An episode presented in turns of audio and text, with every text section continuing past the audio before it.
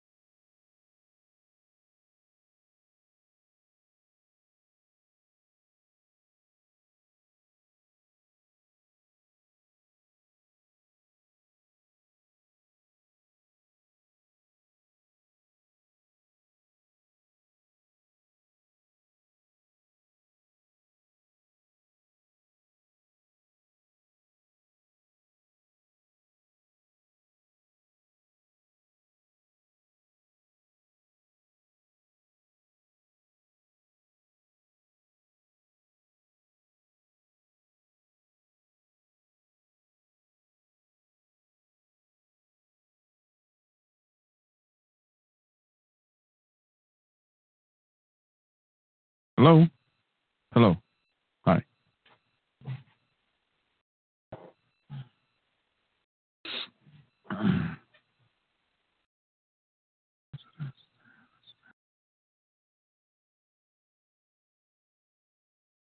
Mary Rodwell. Her, her new book.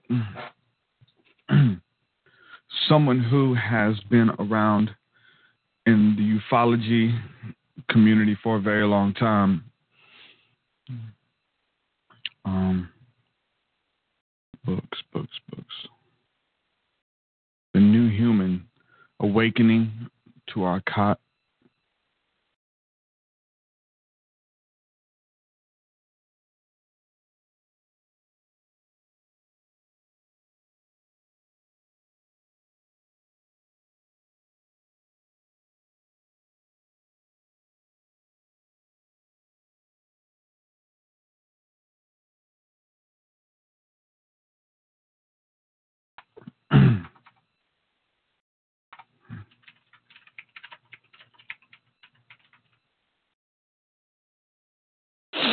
so we got 10 minutes. So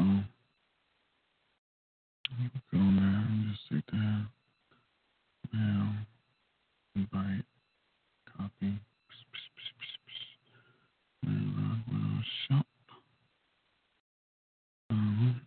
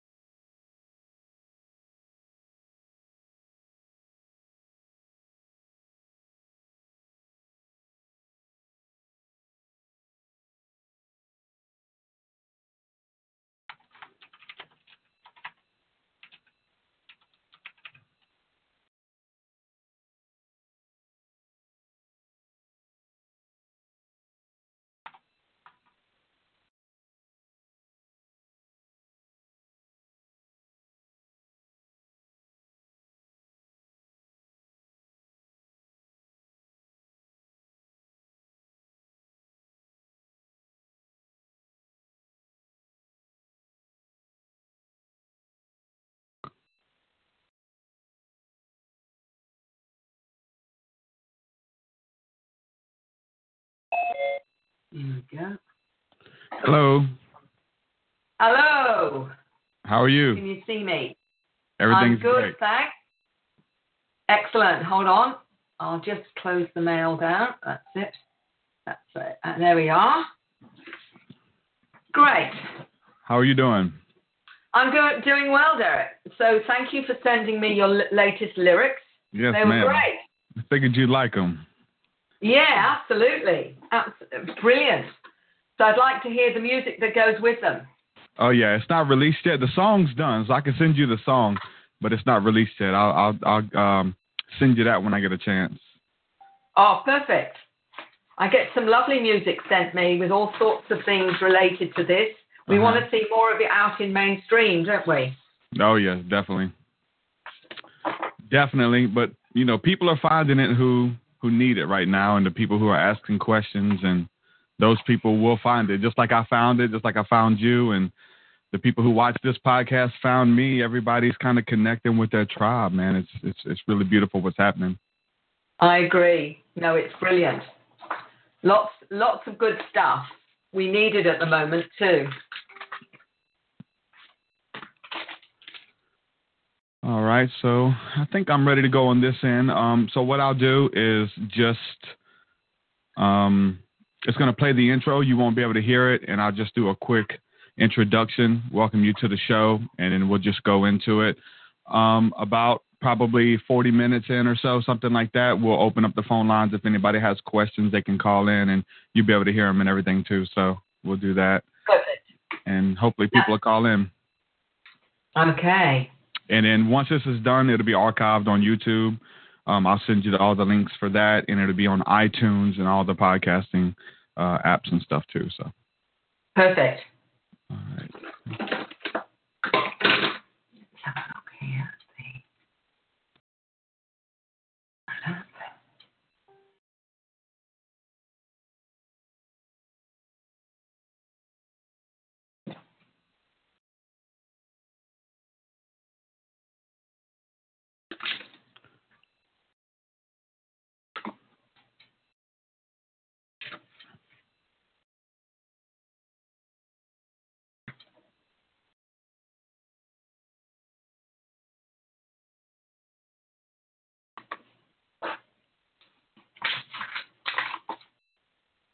All right. We're gonna go live. It'll be probably two minutes, and then I'll do the spill.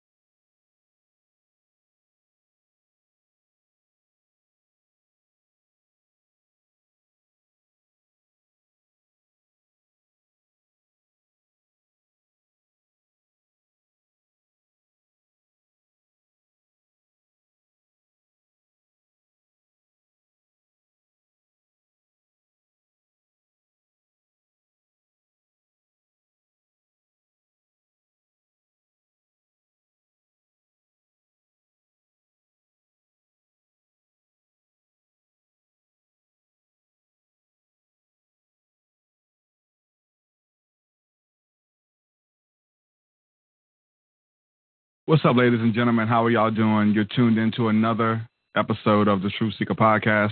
I'm excited and delighted to be here. We've got a lot going on over here at truthseekah.com, a lot of podcasts lined up, a lot of awesome interviews that we've just done. We've just uploaded so many really cool um, interviews with, with different guests in ufology and spirituality and all of these topics. This is what we cover here. And tonight we have a, another exciting show for you. I'm so excited, thrilled, and delighted to be talking to my guest tonight.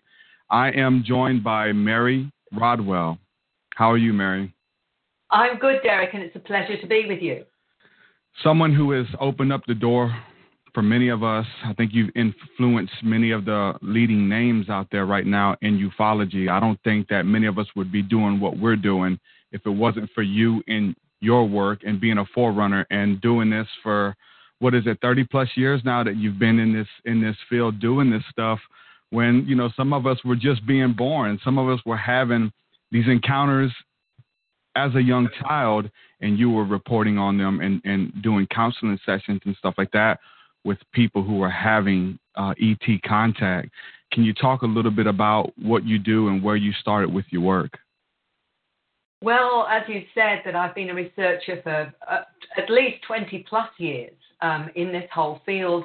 And I came to into it simply because someone came to me and said, "Look, you know, there's there's no support groups for this. For this, people just think you're crazy, um, you know. But I've heard you're open-minded." and, and told me about his experiences. And what was really important, Derek, was this it wasn't just about himself, he was talking about his whole family were having these experiences, you know, his partner and the children. So I knew that this was a reality that, that was affecting not, you know, just not individual people here, but the whole family. And that gave it, an, uh, to me at least, another level of reality. And as you say, when, you know, you were a young child and what have you, the important thing is now is that this is intergenerational and a lot of the those younger people coming to me now like yourself um, are actually you know been having this going on all their lives so for me that was the start and and started me on the road of offering support and then creating my australian close encounter resource network and from that also being involved in a new foundation called the dr edgar mitchell foundation for extraterrestrial and extraordinary research in fact, what we're doing is trying to bring this into mainstream in a way that people like yourself will not feel like there's something wrong with them. In fact, understand this is a very, very important time in our evolutionary history. A lot of times when I first got into the field and, and seeing some, some things on, on television as far as movies and stuff like that, a lot of fear, a lot of hysteria, the movie Fire in the Sky. I seen that when I was maybe seven. That movie scared the hell out of me. You know that, and I know you mentioned the movie um, Communion with um, Whitley Strieber. Um, that movie as well scared me. So when there was any talk of ET contact or seeing strange lights in the sky, immense fear came upon me. Um, even to when it was something that was calling me into the field to pursue it, there was still so much fear there that I would be abducted, taken away from my family, and never brought back. Where does that come into play with overcoming fear to say, like, you know, many people say that ETs or aliens are demonic entities and they want to kidnap you, they want to do these things. Where, where do we get when, when people are having contactee experiences and we're not supposed to demonize it? Where I mean, where's that line there? People are scared to death. It's a very good question, and it's one that I've been dealing with all along, wanting to work out where the fear comes from and whether or not it's just fear of the fact that they're so different, or in fact, whether or not something really terrible has happened to them. And often it's because it's unknown and they've not understood. The trouble is with mainstream media, they have demonized it. They've made it this scary, they're out to get you. But my, you know, with my first book, Awakening, how extraterrestrial contact transforms your life. Why does it transform it? Is what people want to ask. And the reason that I wrote that was what I, I saw when people get past the fear, they start to understand what's going on. And sometimes that will happen by being informed, getting to know uh, more about this and not just what the media puts out there. But also if they're exploring their own experiences, they have a kind of transformation that they realize has occurred because of their experiences.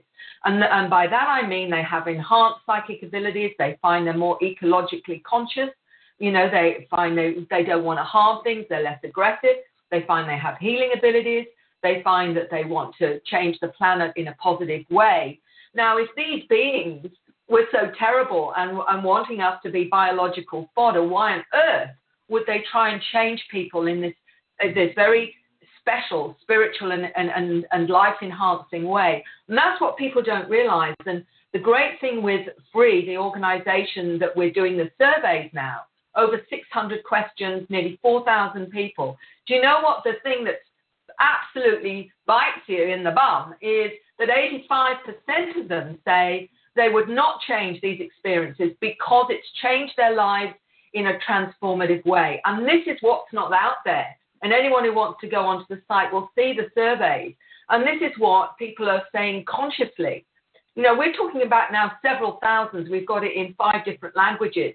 And the overriding thing is that this is changing people and it's changing them in a positive way. And that's what is not out there in mainstream. And that's why it has to be out in mainstream because we've got to understand that although you know the the, the you know the, the consensus is they're all out to get you, what we're finding is there's probably only about 10 to 15 percent that are, that are scared, and often they're scared more because they don't know what's going on or they don't understand or they've had human types of uh, fear-based things, which we call um, MILAB, that mm-hmm. um, are, are, orchestrated to create yeah. the fear, and people don't know about that. Exactly. So they think it's all the same thing, and you know what I'm talking about yeah. because you're an informed person. But that is being the most traumatic of all of those that have come to me have been due to MILAB, not to the ETs. Yes, that right there is the the whole thing that throws a wrench into the whole machine about this being demonic entities or something scary going on because these people who are having these abduction scenarios have uh, talked about waking up on a ship or, or in, in a in a doctor's office or someplace, waking up with beings around them, but also seeing people in military garb standing in the room watching everything happen. That's the whole MILAB experiments and stuff. And so there's something to that. These um, military in, um, induced abductions, and that's a whole nother story and a whole nother thing to go into. But I wanted to ask you, like, where, where does like as far as the whole contactee thing, because you know we don't hear the term abduction anymore. When I was a kid, that like that was the that was the buzzword watch out, you'll be abducted. And some people still hang on to that. But as far as in, doing the research now, I, I, I don't hear the term anymore. I hear the term contactee or experiencer. Talk a little bit about how these different experiences are kind of morphing and changing just in the field um, in general. It's a very important term, and it's one that for a long time, you know, didn't fit for me because people that were coming to me that explored it through another level, maybe through hypnosis, were finding out that they were being taken on craft and there was genetic material taken, but they were being taught things on craft. They were having healing experiences on craft or actually feeling connected to many of the beings on the craft. So they didn't feel they were abducted, but they were having encounters, which is a whole new ball game. And the trouble is with abductions, it makes it out to always be this is not consensual as well. Well, many of them were finding that it was consensual. So we mm-hmm. had to change that term, which has got such a negative connotation, and change it. Now the word experiencer seems to fit a lot more for people, although there are many that say they still feel like they've been abducted. The abductions often are due to the MILAB, where yes, they are abducted, but we're having to change the terms because they're not relevant to what most people now are experiencing that we're finding out. And that's really, really important because we have to change this whole negative understanding that has been so popular in media. I mean, the, the, films that you're talking about, even Close Encounters of the Third Kind, lots of people got triggered by watching that. But then you've got E.T., you know, this wonderful story of this being and what have you. So, there, you know, it's showing a whole new side. And I think Avatar is another one. Oh, yeah. People really thinking about our mindset and where we're coming from as a very, um, you know, primitive race, if you like, of rather in- aggressive individuals that still think in that kind of paranoia. We've really got to wake up and realize that this is the outcome of, of people who have these experiences, and it is completely different to what was understood a few years ago. So, where does the spirituality come into play? Because many people who have had, it's kind of like now the the whole ET and UFO phenomenon goes hand in hand with the spiritual awakening scenario, and people are, are coming to these awakenings, or and it's kind of you know one way or the other. Somebody can have a Kundalini experience, and then they're you know they meet these beings, these higher intelligences in meditation, and then ships show up, and then they're in deep meditation, and ships come over their house, and there's this weird link there but like you said, it's always to the betterment of the person. It's no, it's no like at that moment, fear's gone. It's something beautiful. It's to help me be a better person, to bring forth healing to humanity and things like this. Where does the whole spirituality come in to, to play with that as far as the the ETs maybe wanting us to ascend or wanting to teach us about our true selves? Very good question, Derek, and I'm really glad you brought it up. What we've discovered with Free um, and because we're working with um, neuroscientists, um, professors of, of uh, psychology and astrophysics and, and what have you, what we've, we've put together is an understanding that this experience can be uh, uh, the catalyst for this experience can not just be seeing UFOs. It can be after a near death experience. It can be after a Kundalini awakening. It can be after some kind of spiritual practice. Even, you know, some, taking ayahuasca, for example, what that does is shift our consciousness to another realm of awareness where we can then see what's in the other realms, which is, you know, you can see your spirit guides or angels, you can see these non human intelligences, you perceive this greater realm. You know, some would see even fairies, for example, or, or um, higher, higher spiritual beings. And all of this is in that realm. And so it doesn't have to be the UFO catalyst. It can be through spiritual practices that this, this occurs. So what we're really looking at is consciousness. We're looking at an accelerated, um, elevated consciousness, a higher frequency, if you like. And this can happen through, you know, your interactions with these beings through seeing a UFO or whatever, or through, you know, a near-death experience. So it really is what we're looking at here is a shift in human consciousness that can happen in different ways for different people. For one soul, it can be through seeing a UFO. From somebody else, it can be a Kundalini awakening. It's really what the soul, I think, chooses as their business plan for this planet, if you like. My business plan is I'm going to have it when I see this UFO when I'm 14 or whatever it is. And so from that, then it's the catalyst to get them to see beyond the 3D programming, which is the problem of this planet, which says unless you can see it through and hear it and feel it on you know our senses that it's not real. And what we're really discovering is that we're multidimensional. And this is the catalyst that shows us our multidimensional nature. And all the wonderful things that happen from that is the changes in somebody spiritually they start to care about the planet they start to believe you know feel and sense you know, that many start to communicate with animals and uh, and and feel the consciousness of the planet. They they start to feel energies from people. They start to realize, you know, um, become very empathic, for example. All these things, these psycho spiritual changes, all seem to be, um, if you like, um, triggered by these these experiences, whether it's through, as I say, you know, taking ayahuasca or Kundalini awakening, or through seeing a UFO. That, that's true.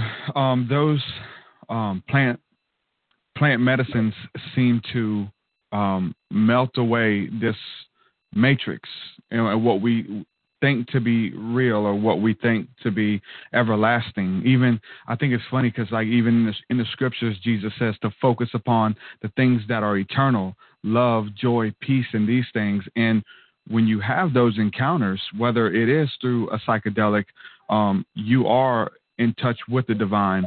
And I think there's something there, whether it's just this this spark of awe, you know, whether it is you you know you you take the uh, the medicine, uh, the sacrament, or you see the UFO, it sparks this awe and wonder.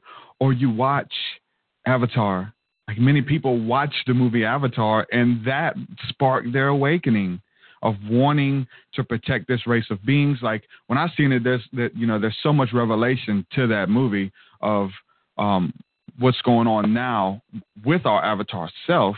That being said, versus a, a picture of what kind of already happened, almost like a history movie of sorts. But people are seeing these things, and it's just sparking awe and wonder in them to make them know that there's something that's real beyond our five senses. And most of us can feel it deep down, and we know, and we have with these weird dreams and and and, and are having these these different memories and um, people are having awakenings and stuff and they they're looking for people to confirm it and so where you were um, some time ago you you were a uh, therapist and a counselor correct and people were having having problems and they would come to you and they would share you, their stories but their stories tend to go into the supernatural and paranormal. Is that where everything started for you as far as looking into this stuff? Can you talk a little bit about that? Yes, I mean, I started out as a nurse midwife, but um, ended up going into counselling in, in the UK and bringing those skills to uh, when I came to Australia. So I was doing the conventional counselling for many years until I started to explore my own spirituality and I started to look into healing and energy work and, and exploring the non physical realm. And when I did hypnosis, I was working with people, um, taking them into past lives, for example. So this whole connection to the eternal nature of the spirit became very clear to me, where people were choosing to come into the human journey this time and picking their parents and picking their siblings for, for their learning and what have you. So this opens up a whole new way of looking at ourselves and our lives and and what does soul spirit mean, if you like. And from that, so that when, you know, I got people coming to me saying, you know, I remember a past life, or I remember that I came from another planet, and they would describe the planet. Um, a lot of the children have conscious memory of this. They'll talk about coming from different planetary systems, different galaxies. One 10 year old told me he came through a portal in the sun, for example, another dimension. So when you've got people having these kinds of memories, for me, it, it it's logical. If the if the soul is eternal and is experiencing all different things in different um, dimensions, different timelines, and whatever, then it's it's it's quite understandable that they will feel connected to many of these beings that they say they made an agreement to come in embodied in human form. And so a lot of the, the, the those coming in, the star seeds and star kids, are talking about their family out there. They're not talking about their human family. They're saying, you know, I want to go home. This is not home. I don't feel like this is home. Yeah. Um, you know, and they'll say to their parents, five year olds will say, you know, you're not my real parents. My parents are in space. And the parents don't know what to do with that because, you know, it's hard for them to appreciate if, you know, like an eight year old told me that he's close to the mantid beings, you know, the praying mantis type beings because they're family. And when he dies, that's where he's going back to them. You know, the mantid. The mantid. So, where what does this all mean? Is, you know, is everyone going crazy, or are we just being shown more of the true reality? And I believe when you've got not just a few, not just a hundred or two, not just a thousand or two, but more than that, coming out with the same things, you've got to say, hold on a minute. Either they're all going, you know, crazy, or this is real and we have got to wake up to the fact that we've been programmed out of that side of ourselves as well. So, you know, for me, I opened up myself into more of the non-physical realm through the healing that I did, through the, you know, the past life work that I did. And I am also able to, to sense and feel more of what, what we call the non-physical realm because it is part of our heritage to be tapped into that. Mm-hmm. Even though we don't realize, you know, the indigenous people know it. You yeah. know, people in other countries that are open to South America and what have you, you know, uh, know all about this truth.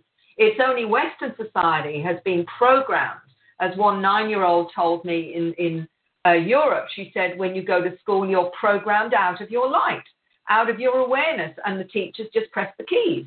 So that is what the problem is. We're living in an inaccurate paradigm a paradigm that we are programmed into that doesn't fit any of us really.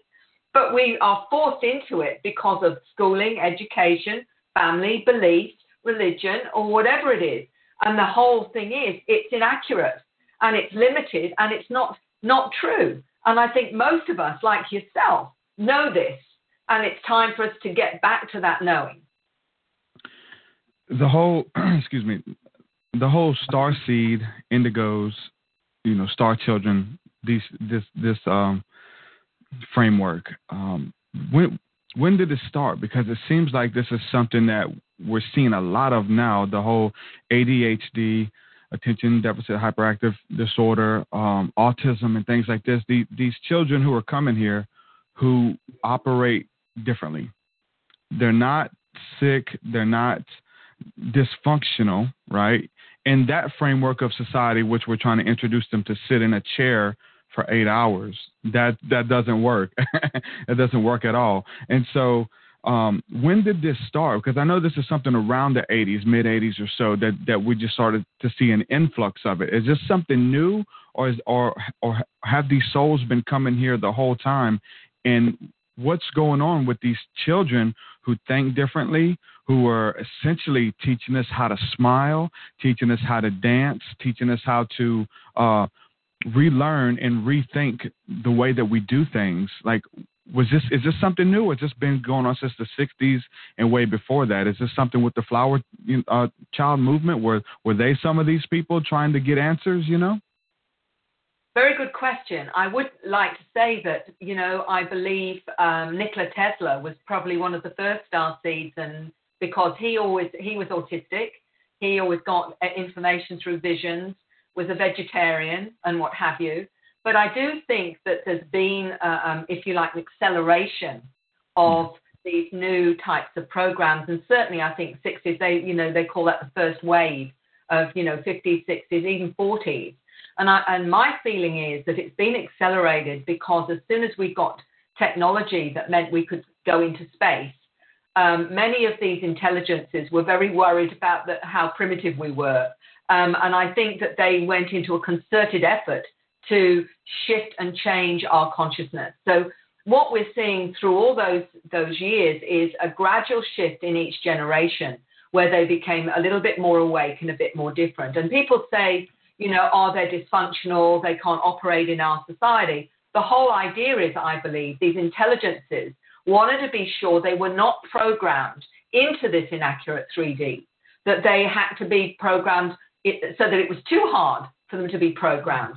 And so what did we get? We got the autistic child, we got the dyslexic child, we got the ADHD child, we get we get the Asperger's.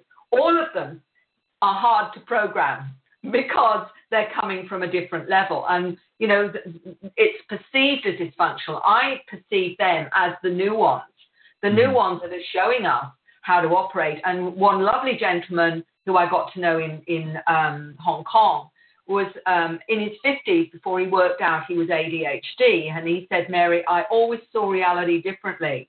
And he wrote the book Close Encounters of the ADHD Kind. Mm. And he retranslated it into always dialed into higher dimensions. Oh, and wow. that's how he changes his I ADHD. like that. okay? I like so, that a lot better. You know, of course, because, you know, what we found with the autistic children, for example, many of them are telepathic and it's not recognized but we are actually, they are being tested to be, and they're finding that they're telepathic. So you've got, you know, this is the upgrade that we're going into being telepathic. We're going into that side of ourselves yeah. as we upgrade and what have you.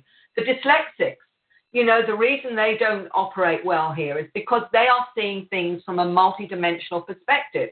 So they're seeing all of this, and we're asking them to see through a pinhead and so that's that's how it is. So when you start to understand their reality, you see that what they're perceiving is completely different from the average 3D individual who thinks that looking through this tiny little little uh, hole is, is actually what reality is when they're seeing all of this. So it's lack of understanding, and it's nothing to do with the, them something being wrong with them. They're the new programs. They're the ones showing us the way that we need to wake up to be part of that new reality, which is our multidimensional nature and part of our heritage that we've been programmed out of. Whereas thankfully, they're not being programmed in the same way. Although, you know, there are agencies that are trying to program Yeah. them, mm. stick insulin down their faces and shut them down and slow them up. Yeah. But you know, that's that's another agenda to, because they are aware of them. There are agencies that know full well that these children are being born globally, and they will target them. And that's one of the ways to target them. I want to let everybody know that the phone lines are open. If anybody wants to call in, the number's streaming across the uh, video and in all of the descriptions as well. If you have a question for Mary or myself, call in, or if you want to share your encounter, uh, the phone lines are open, and this is the platform to do so. We'll get to your calls here shortly. I do see we have a couple people on hold right now. We'll get to you guys uh, very soon. Just bear with us just a few more minutes. I got a couple questions that I have to get in. Okay. You mentioned about telepathy. That's a big thing of these different. The spiritual awakening comes with spiritual abilities. Um, trying to figure out how these things work and are they real? Always having a fascination for this, and people are going through life and they're hearing voices. They're picking up on energies around people. They get around certain people and they're able to feel fear, love, joy, whatever that person has, they're able to feel it. And and people who don't know the framework for uh, telepathy or psychic abilities and things like that, they don't really know what's going on. Um, there's a, and, and it, it can create a lot of problems. That's why the work that we're doing is so important to let people know that first of all they're not alone. First of all, um, there's a scripture in the Bible that just speaks out to me, um, just in my studies, and it, it says, "The spirit of the prophets is subject unto the prophets." And what that means is that um, it takes a prophet to teach a prophet because because those who are prophets are into the prophetic and they're able to be very sensitive to the prophetic giftings and abilities the ESP the hearing voices and seeing open visions having dreams where they're taken out of their body traveling to heaven in different realms and things. So when we try to go to the clergy or we try to go to the government or to the you know medical industry to get help they they can't help us. So the spirit of the prophet is subject unto the prophets. That's why it's high time for the prophets of God, those who are called with these abilities, who know some stuff, who have some understanding of the spirit realm, how it operates, and what's going on, to teach those who are younger and just to let them know. Like I said, first of all, you're not alone. What are some of the cases that you've seen? Let me ask you this Have you seen people who have come into that intuition? Um, those telepathic um, memories and, and hearing things and being able to take that, function it, and put it into their lifestyle and operate with it and not just put it aside, but embrace it. Have you seen that? That's a really important one. And one of the reasons I joined, you know, the organization of Free was because what we were doing was to actually explain it through a science perspective so that people could actually, you know, have something to stand on with it. And the unified theory of consciousness or the quantum hologram explains how you can have intuition, how you can have precognition, seeing future events, how you can see other realms, how you can see other beings, how you can operate in that, that, that particular way and not be crazy.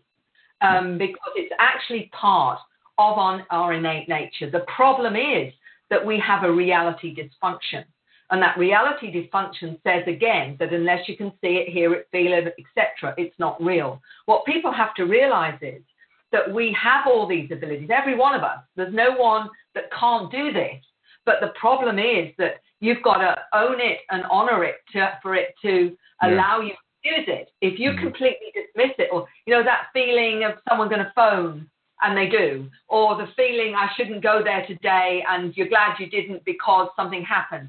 That's you using your multidimensional senses, your intuition, that feeling, that knowing, that sensing. You might get images, you might get a sense about somebody. Everyone gets a sense about someone who isn't very beneficial for them or whatever. Yeah. What are you using? You're using your multidimensional awareness to do it. The problem is that as soon as you say, Well, I'm hearing voices or anything like that, oh, you need to see a doctor. You know, um, there's, there's a good medication for that or whatever. So that's the problem with all of this, Derek, is, is that we're not um, in this society, Western society, allowed to honor that feelings, those knowings, those senses, or the fact that we may get something in our head that says, don't do that today, it's not going to be very helpful. And if we listen to it, it actually is helpful. Yeah. So we've got to move back into our multidimensional acceptance. And this is really important with this particular um, phenomena. Yeah, that's what I've seen. It's like it's almost like a muscle in a sense. So you know, we talk about the third eye. The more you use it, you get used to it. I can remember some of the first times um, having those senses and like, okay, is this in my head? Is this imagination that I want to happen? And being, you know, very vivid visions of seeing what could happen if I do this, if I mention this to somebody and seeing the outcome. But there's that fear to step out.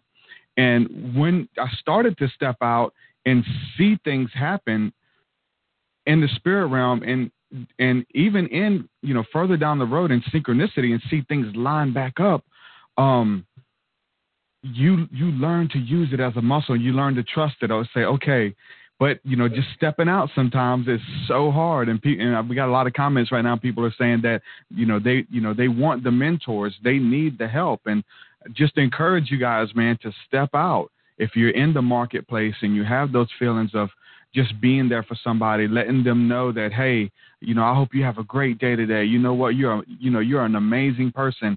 If it's speaking a kind word, even something as small as that, this is what we're talking about, just incorporated into our daily lives that can change someone's life just by giving them an encouraging word. I've seen it time and time again of, I remember the first time it, it, it happened, it was a strong urge while me and my wife and some friends were in Walmart and we were checking out to go to pay for our food. Now it's it's always with this whole testing thing. It's because they want you to step out to use it, and um, we're in line to check out, and we only had a few dollars, and so we, we had enough money to pay for our stuff and then go to hit the burger joint to go get a couple hamburgers when we left. Like that's all the money we had.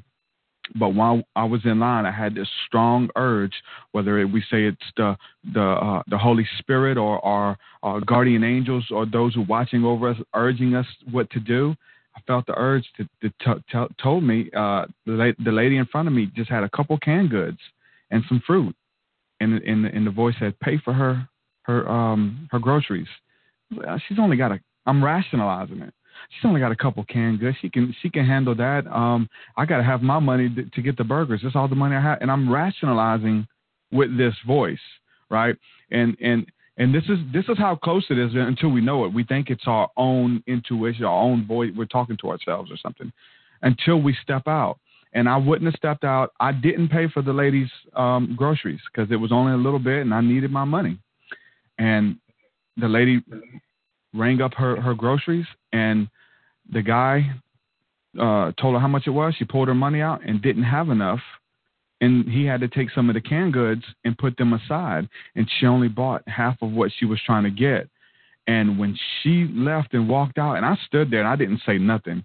And when she walked out, I felt the, the strongest grievance in my spirit like, man, I missed an opportunity. And that voice that was speaking to me was right.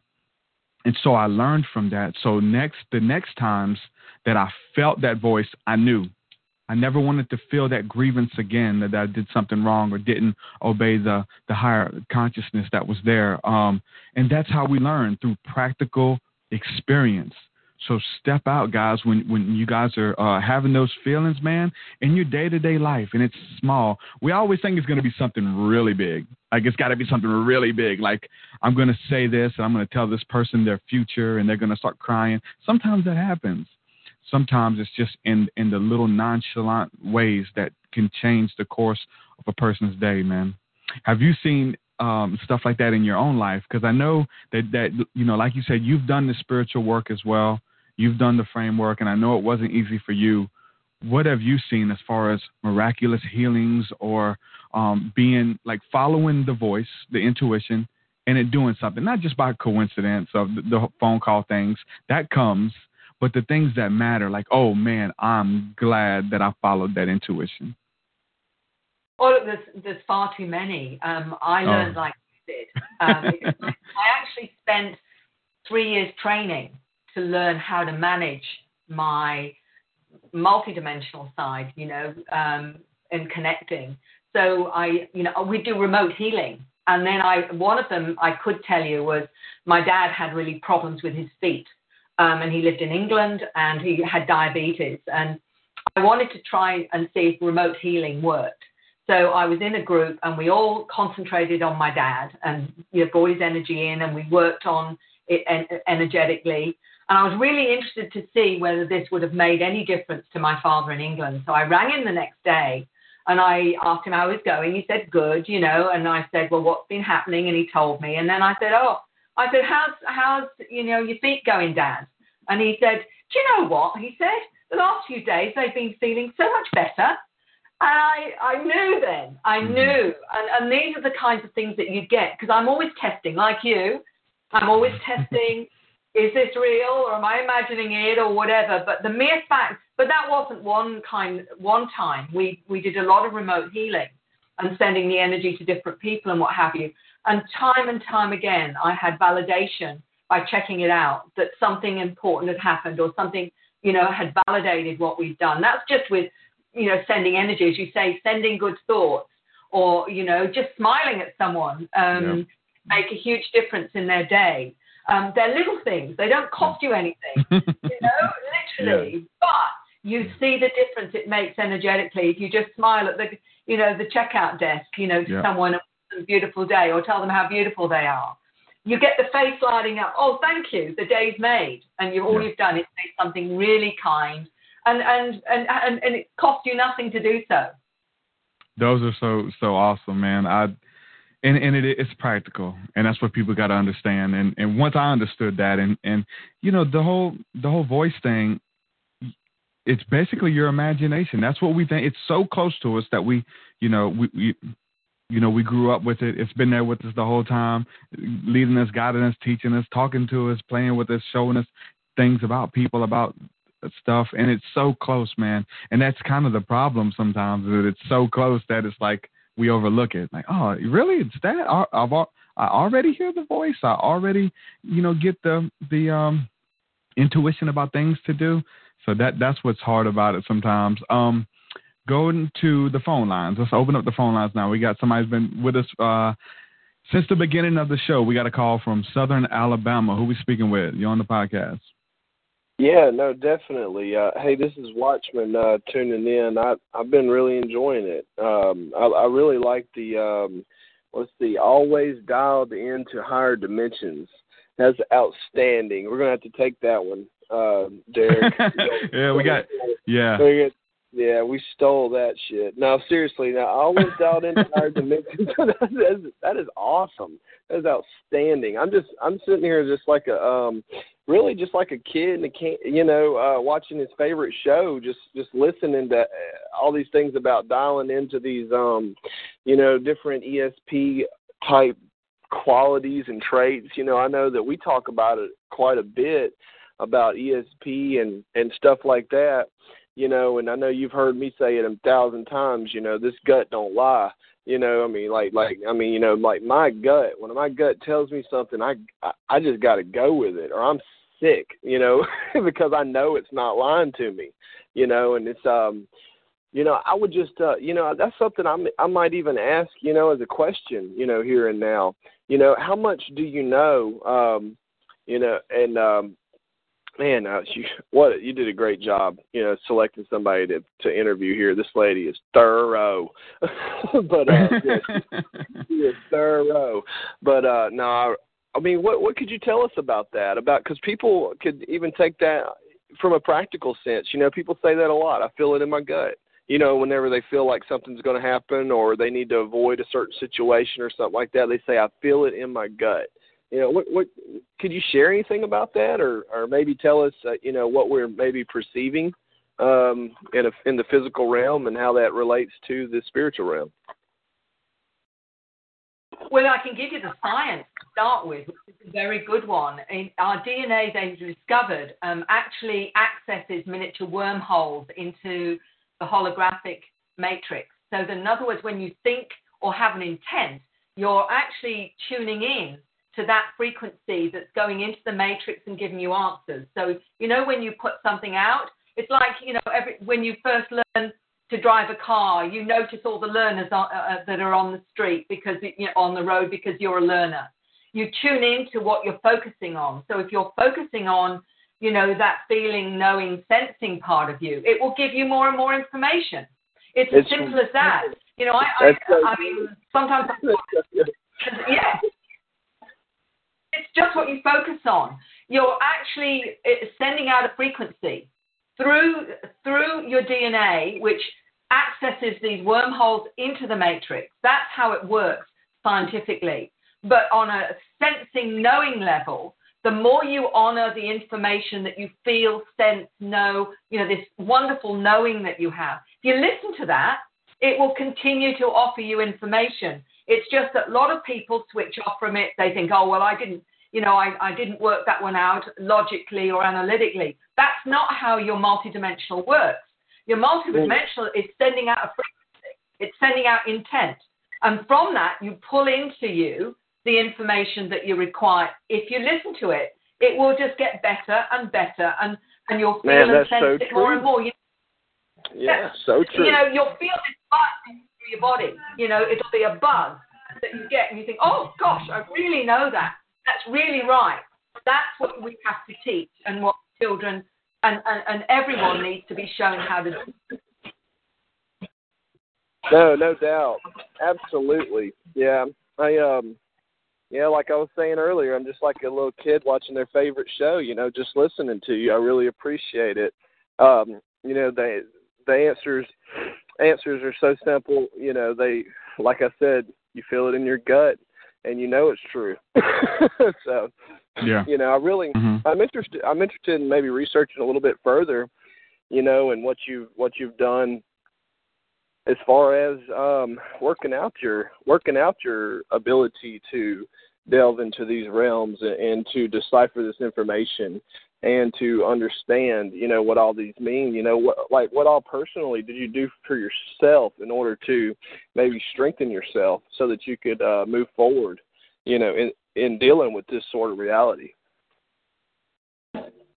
Well, I spent three years training how to work with my non-physical side, and by that I meant learning different types of healing.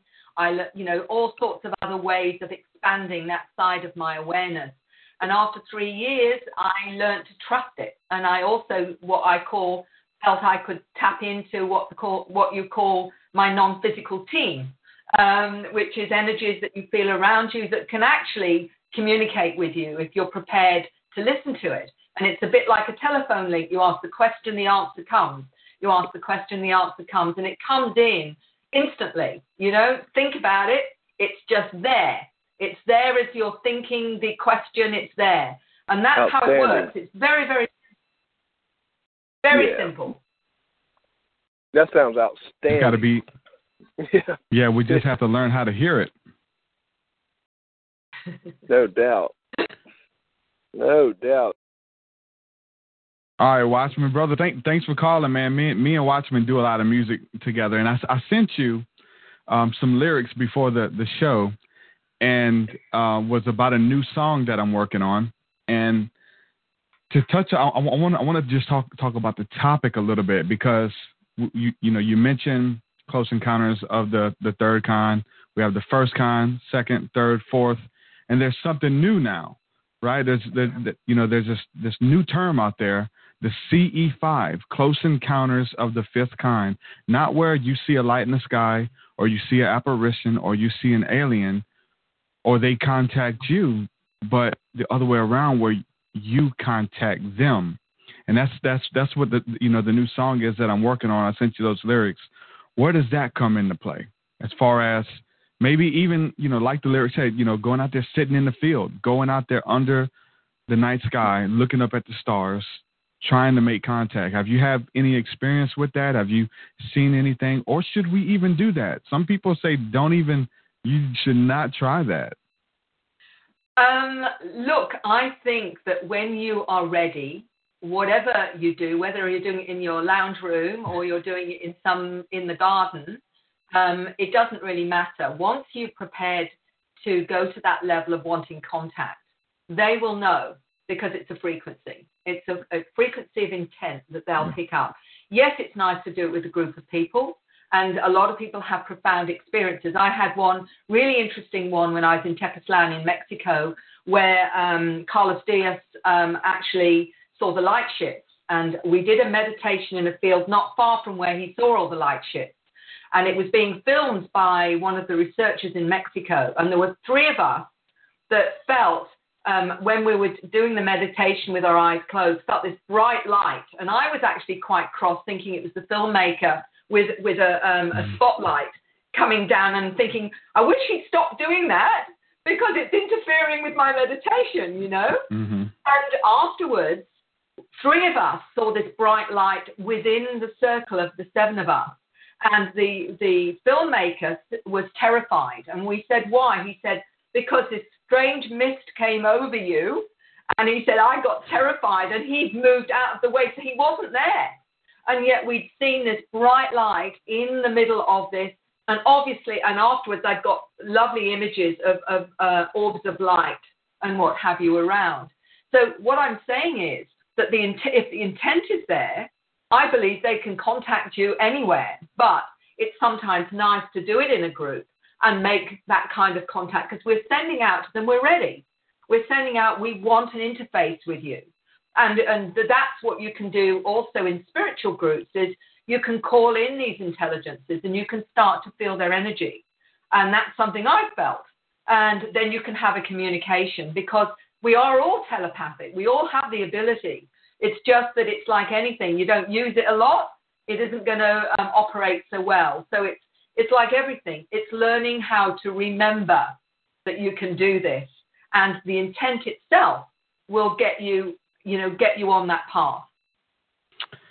Um, I wanted to ask you as well, while I had you, um, concerning the the uh, di- different nuclear bombs and stuff that we have, and some of the the test the testing that they've been doing, and some of these testings that they've done, they've shot rockets up, and there's video footage and, and testimony and just tons and tons of, of testimony and videos of of of uh, these ships coming and shooting beams at the rocket and um, not detonating them, but basically paralyzing the rockets, and they just fall down and they're duds. Nothing, nothing happens. And even other scenarios where there's asteroids headed towards the Earth.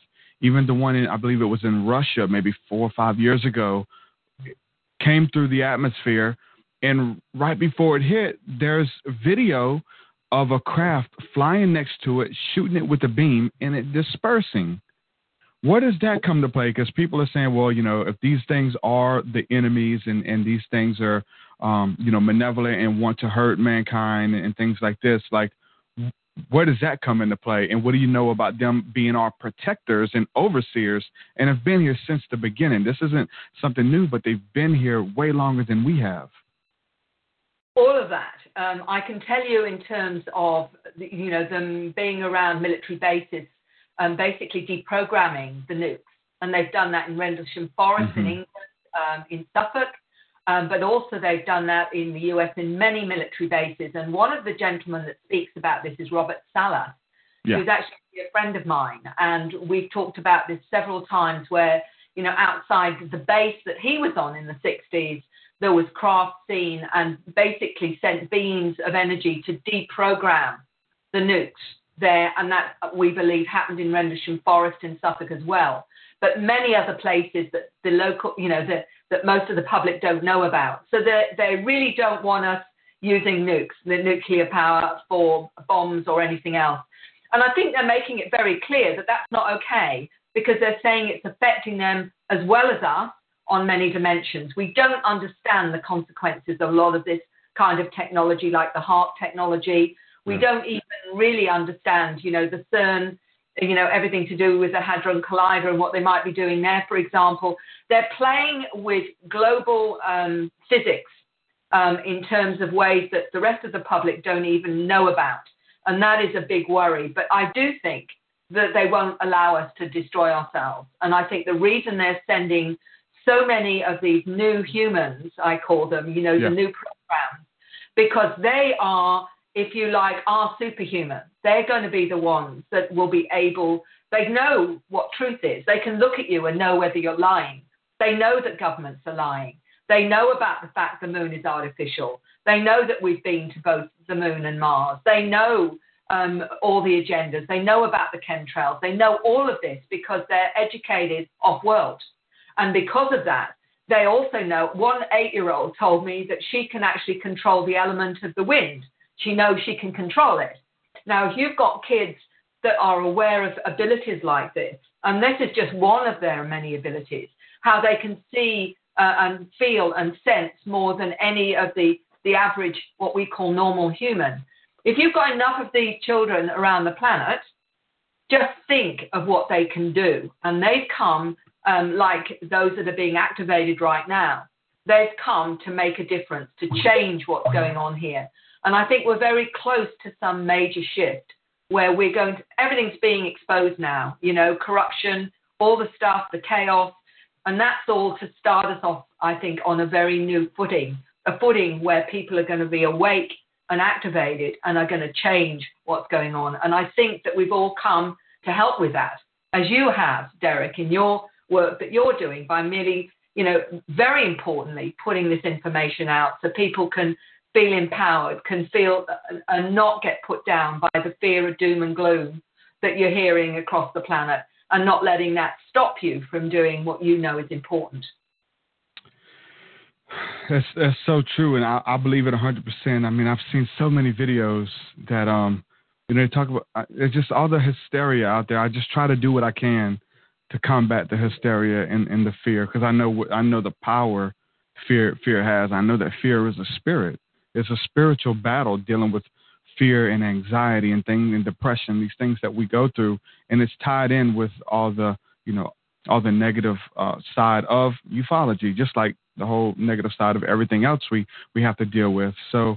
I wanted to ask you, um, dealing with spirituality. I, I, listened to an interview with you the other day, and you mentioned um, that people who have these uh, um, contact with these beings, angelic contact, this type of stuff, that they talk about speaking in a different type of language and just randomly speaking in this languages. I know that we, you know, I, I actually study um, comparative theology, and I try to find the, the different streams within all religions that kind of make us the same. And one of the things that we all uh, profess is this term that's called glossolalia, where uh, you have a spiritual encounter and these words come forth. And Christians call it speaking in tongues. Um, and it, it's a, it's a phenomenon, and, and some people know what's going on.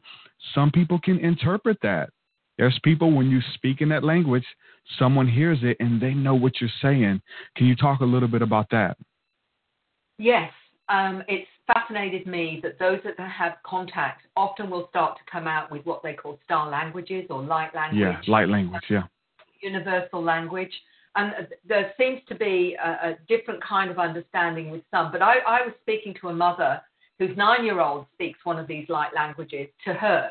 And she says, I, under, I, I can say it back to him, but he can translate it and I can't. This is, this is a nine year old that will operate through this light language. My understanding is some of them come from the star languages from their star heritage, um, but some of them are packets of information. One of the young men that speaks one of the light languages said that it's um, it's like the dolphin's language, which conveys images mm-hmm. through the through the, the, the, language. The way that dolphins operate, they're conveying images um, through that particular language. But the whole thing is to, is a frequency that's actually affecting people. So somebody who hears this can sometimes get really emotional and not know why. Yeah. But what it means is that it's triggering something, yeah. it's activating something in them, their DNA that resonates to that. And it may be the, the Pleiadian or it may be, um, you know, something from, you know, um, Arcturus or whatever. They're actually resonating with ET DNA because we've all got it. We've all, um, some believe we've got 12 inserts of etDNA um, within us. And as our frequency rises, we are then accessing the, our extraterrestrial DNA. So when someone says, I'm Pleiadian, their frequency is resonating to the Pleiadian ET DNA within them. So, you know, that's how it, it's happening. But these languages trigger it, just like the crop circles trigger awakening, just like some of the scripts that people do, some of the artwork people do, some of the music frequencies that, you know, because it's coming through on the music frequencies with star seeds. Oh, yeah. And then triggering the, and activating DNA as well. So all these different ways are shifting our frequency and raising our frequency so that we can access more of who we are. Words are vibrations, thought forms are vibrations. They have a vibrational frequency to them that can be measured. Um, and so it's the same thing with this um, speaking in tongues or the light languages. Usually it's a feeling, and the feeling rises up and is communicated through an angelic language. Uh, even in the Bible, Paul talks about the language of the angels, and they have the, you know this angelic language that it's you know you it, it, you can't understand it to the human ear. But with my own studying and my own um, trying to figure things out, right? Um, I wrote down some of the words that I say. There'll be times where I will I, I will speak in that, that that heavenly language, and there'll be phrases that I say over and over. And I was like, well, you know, let me write it down. Let me see if I can look this up. Is this, am I speaking Scandinavian? Because it's, it's been said that sometimes that these are actual languages, a lot of them dead, maybe ancient Hebrew, which is a dead language, Sumerian, these languages. Let me look them up and see if I can find anything. So I wrote a phrase down. And, and, and the phrase that I was saying was um, Magateo, Magateo and I would say that in a sentence with some other stuff, but that that was one that stuck out. So I said ma, and I just spelled it several different ways: M A H K A H T A O. Looked it up, nothing, and I, I put it all together as one word, and I found out that it was an actual word and it, it had meaning to it. And get this, the meaning that was coming through was hope for humanity.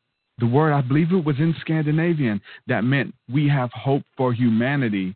Isn't that strange? And get this the main character on the movie Avatar, um, the the other tribe, the uh, Avatar tribe, their second down leader, the warrior, his name was Makateo.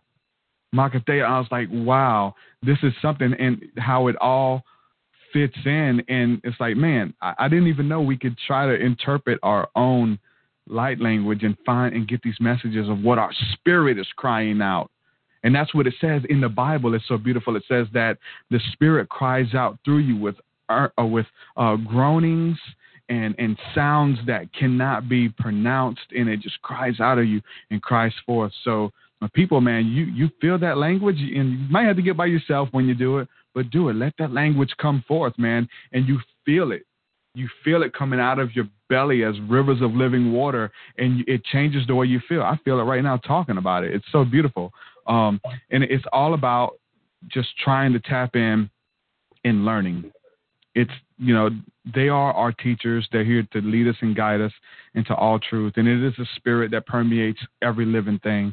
It is it it is benevolent. It, it does have our greater good in mind, and it is beautiful. So yeah, all the fear and all the hysteria, guys, I challenge you guys just to step out there, step out in faith, and try it. If you have the questions, ask the questions because if you never ask the questions, you'll never get the answers. So.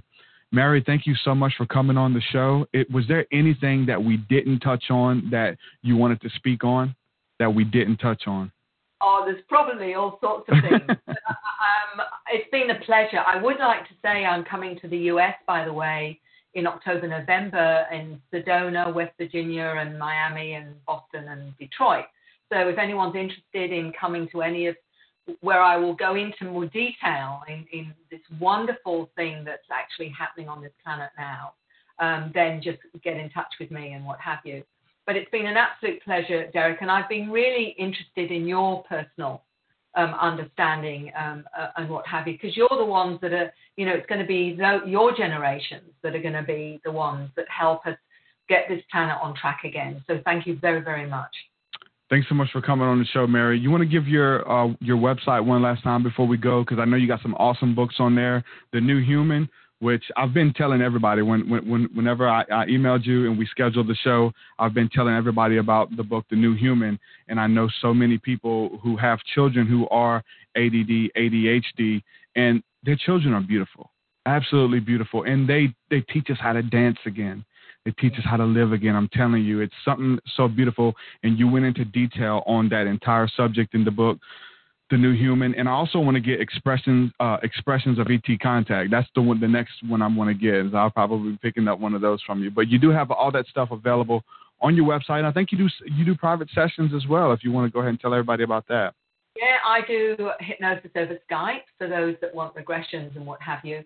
But my I've got two websites, maryrodwell.com.au or acern, A-C-E-R-N.com.au. Either of those, you can get in touch with me. I'm also on Facebook, so that that will allow anyone to contact me. Thanks so much, Mary, for coming on, and I hope to speak with you soon. Thanks so much, and I'm going to send you that song. It's it's oh, finished. Oh, it's finished. It's finished, but it's not out yet. But I'm going to send it to you because I know you'll enjoy it. Oh, thank you, Derek. It's been a pleasure. All right, thank you, my friend. Take care. Bye bye. Bye bye. Awesome, man. Another awesome podcast. I really enjoy doing these things, man. I get some really cool guests on the show, um, and I'm I'm like Watchmen. Watchmen called in. He said, "I'm a kid. I feel like a kid in the candy store." Right? That's exactly how I feel. So, um, all these podcasts from its conception, and, and there's a lot of of shows that weren't even archived that are like seven, eight years old, man. When I was first uh, doing radio shows, we didn't call them podcasts back then. They were just a radio show. I had my own radio show, right? That's what we called it. But there were so many guests that I had on back then, but still learning how to do it and you know learn how to interview people, but essentially asking questions that I had, and all of this stuff, all of these questions um, are an extension of my music. Um, most of these people who I have on the show, I've been researching their work for years and started a podcast, and now I'm able to pick their brain about questions that I heard of in, in, in, interviews and podcasts. You gotta you gotta think about it. Like people like Jordan Maxwell and Santos Bonacci, like listening to hours and hours of their work. Tricia McCannon with the Mystery School out of uh, the, the Phoenix Mystery School out of Atlanta, like listening to her podcast, a bunch of them, and then I and I have them on the show. I'm like a kid in the candy store. I'm just asking them questions, man. And uh, you know, James Gilliland, I got a name drop. Ed Grimsley, all these people who I've had the opportunity to have on here, and now Mary Rodwell, who, man, she is an expert in this field, man. And it's such an honor to have these people on here and to talk to them, pick their brain. Um, and you know just you know what i'm saying share the same space as these people it's so, it's so awesome I, I really do look up to these people um, especially for for stepping out in a space where it's not cool to step out or you know you're you're kind of fringe or whatever. I've definitely been there, and and and knowing that we're doing the work for all of you guys who are listening, listening, all of you guys who are watching, who have the questions, who who aren't able to um to reach out to these people. You know, some of them have schedules and stuff like that, but we we, we try to try to get them on here. We try to make this stuff available I try to make myself available for anybody who who has these questions and just let people know, like I said at the top of the hour, you're not alone. You're not alone, man. There's no uh, question that should go unasked. There's no topic that should go unlooked. Fear and, con- and condemnation, man, has no place in the life of a child of God. I'm telling you, man. Um, it is all about inspiration. Everything is founded on love we walk in this. We, my music is is breathing and and oozing inspiration for others. I enjoy all of the the, the feedback that I get from people. Um, I don't even know what to do with the with the feedback anymore. I get so much, honestly. Um, and, I've I've shared this many times that at the very beginning of my beginning of my awakening and, and doing the music that embodied the awakening, all the positive comments, I saved them all like on a notepad, and I, I mean it was like a hundred of them. And every every positive comment I got, I saved it because I knew the negative ones would come, right? And I knew I would maybe get to places where I don't know what, what the future holds, or I don't know what I'm supposed to do with my life or whatever. And I'd go back and read these comments and say, you know what, I'm impacting people's life. The music has has uh, had an impact, and I'm gonna keep doing it. And I just read those I read those comments and it just it just motivates me. But I've gotten to the place where I get so many of them and it, it doesn't go unlooked. So if you want to reach out, totally reach out. It doesn't go unlooked, but it's so frequent now. And I'm thankful for the work that God has allowed me to do and to reach out to you guys. And you guys see me as as, as someone who um, will listen, essentially, right? Isn't isn't that all all it is? Is it someone who, who would listen? Like I said, it's practical, guys. It's it's it ain't even nothing deep. Like all that, I love all the deep stuff, but if but all the deep stuff it does not embody in something practical in the way we treat people, the way we treat our family and, and our friends and you know our coworkers and things like that. Then it doesn't mean anything. If we speak with the tongues of angels but have not love, we are simply but a, a, a resounding gong. We're just uh, cl- clanging cymbals, making noise, tooting our own horns. It's all about love. Each and every one of you, I challenge you to come back to love. Come back to your first love, man. Remember why you started this stuff, guys. Every single one of you, man. Just remember where you started. That's that's that's the place of beauty, man. To remember where you started. Um, I got to give a shout out to everybody who's supporting on Patreon. Uh, talking about the love and support, Patreon, man. www.patreon.com backslash truthseekah. The link is in the show notes. It's everywhere. This is how you guys um, help support what I'm doing, what I'm building here with the music and with the podcast. Essentially, um, that is helping so much and is so much in- encouraging because, like right now, when I first started, you know, I'm saying the numbers would kind of shift a little bit, and I'd have five people support, then it dropped down to three, and then two, and then ten, and then five, and it would go back and forth from month to month. But now to see the numbers being consistent and more and more people saying, you know what, TruthSeekah, I appreciate what you're doing. I love the podcast. I want to help you, and I want to give a dollar a month, five dollars a month, ten dollars a month, twenty five, whatever it is. We have people giving different numbers. Dan Oskapinski, shout out, gives 33, 33 every month, 333 baby. So that you know what I'm saying that you guys would actually fund it. I know I know five dollars isn't a lot. Even a dollar, it, it like I'm I'm just appreciative of all of it, and it goes a long way. All of this stuff costs money. This microphone costs money. Um, these lights, there's a light right there. Like all of this stuff costs money. I'm a full time father, a full time um, truck driver, podcaster. I, I I work for a living. I'm trying to make music as well. So every little bit that you guys uh, do, it goes a long way. Whether you are giving financially, whether you are um, just leaving comments and reviews on iTunes, um, definitely do that, man. Go to iTunes and subscribe. That's where like the numbers are. Go to iTunes, give us a rating, and subscribe there. It means the world. And if you do that right now, we do have a contest that we're doing. We're giving away my uh, spiritual alchemy jacket. I don't know if you guys seen it, but it is on the Facebook. It is on the YouTube. Uh, we have the spiritual alchemy jacket with the person who's ascending to higher consciousness. Also resembles the angels, like the new body that we received. That was the whole concept for the spiritual alchemy, transforming from one level to the next. That um, album cover is on the jacket, sublimation print on the jacket. We're going to pick one lucky winner for whoever goes to iTunes and leaves us a comment there and leaves us a rating.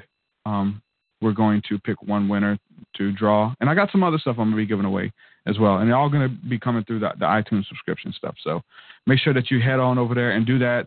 So with all that being said, I got to make sure that I shout out the two new patrons patrons for this uh, month so far that we've got. Uh, the homie Smokey, which is Michael, I believe your name was. He hit me up through uh, email. He let me. He hasn't even heard my music. Has no idea I even rap. But he found the podcast. He loves it. He's listening. He's supporting. Um, he hit me up through email, just a- asking me questions and stuff, and uh, you know, trying to respond to him and and make sure I answer every every question, man. So thank you so much, um, Smokey, for that. I see you. I see you, man. Thank you so much. And also the homie Cole. And I, I, I've been wrestling with your last name, Cole. Cole Pogue. P O G U E, Pog, Pogue. Thank you so much, man, for rapping the, the, the music and um, supporting what I'm doing. Everybody, everybody in the chat room, thank you guys holding it down, man. I'm watching all these comments come down. You guys got to call me, man. Call call in and say hello, Taylor, dude. You've been supporting for a very long time. You got to call in and say hello, man. The next one that we do, catch me live. Call in and say hello. I want to I want to talk to you guys, man. Everybody there, Bible reader, um, KGF interviews, uh, everybody, man, who's just holding us down in the chat room, and everybody on Facebook, man. It just means so much. So, with that, I'm gonna say peace and shalom. I want each and every one of you guys to have a blessed night, and just know, man, winter is coming, man. Winter's coming. That's right. So, I love each and every one of you guys, and we will holler at y'all later. Peace, peace.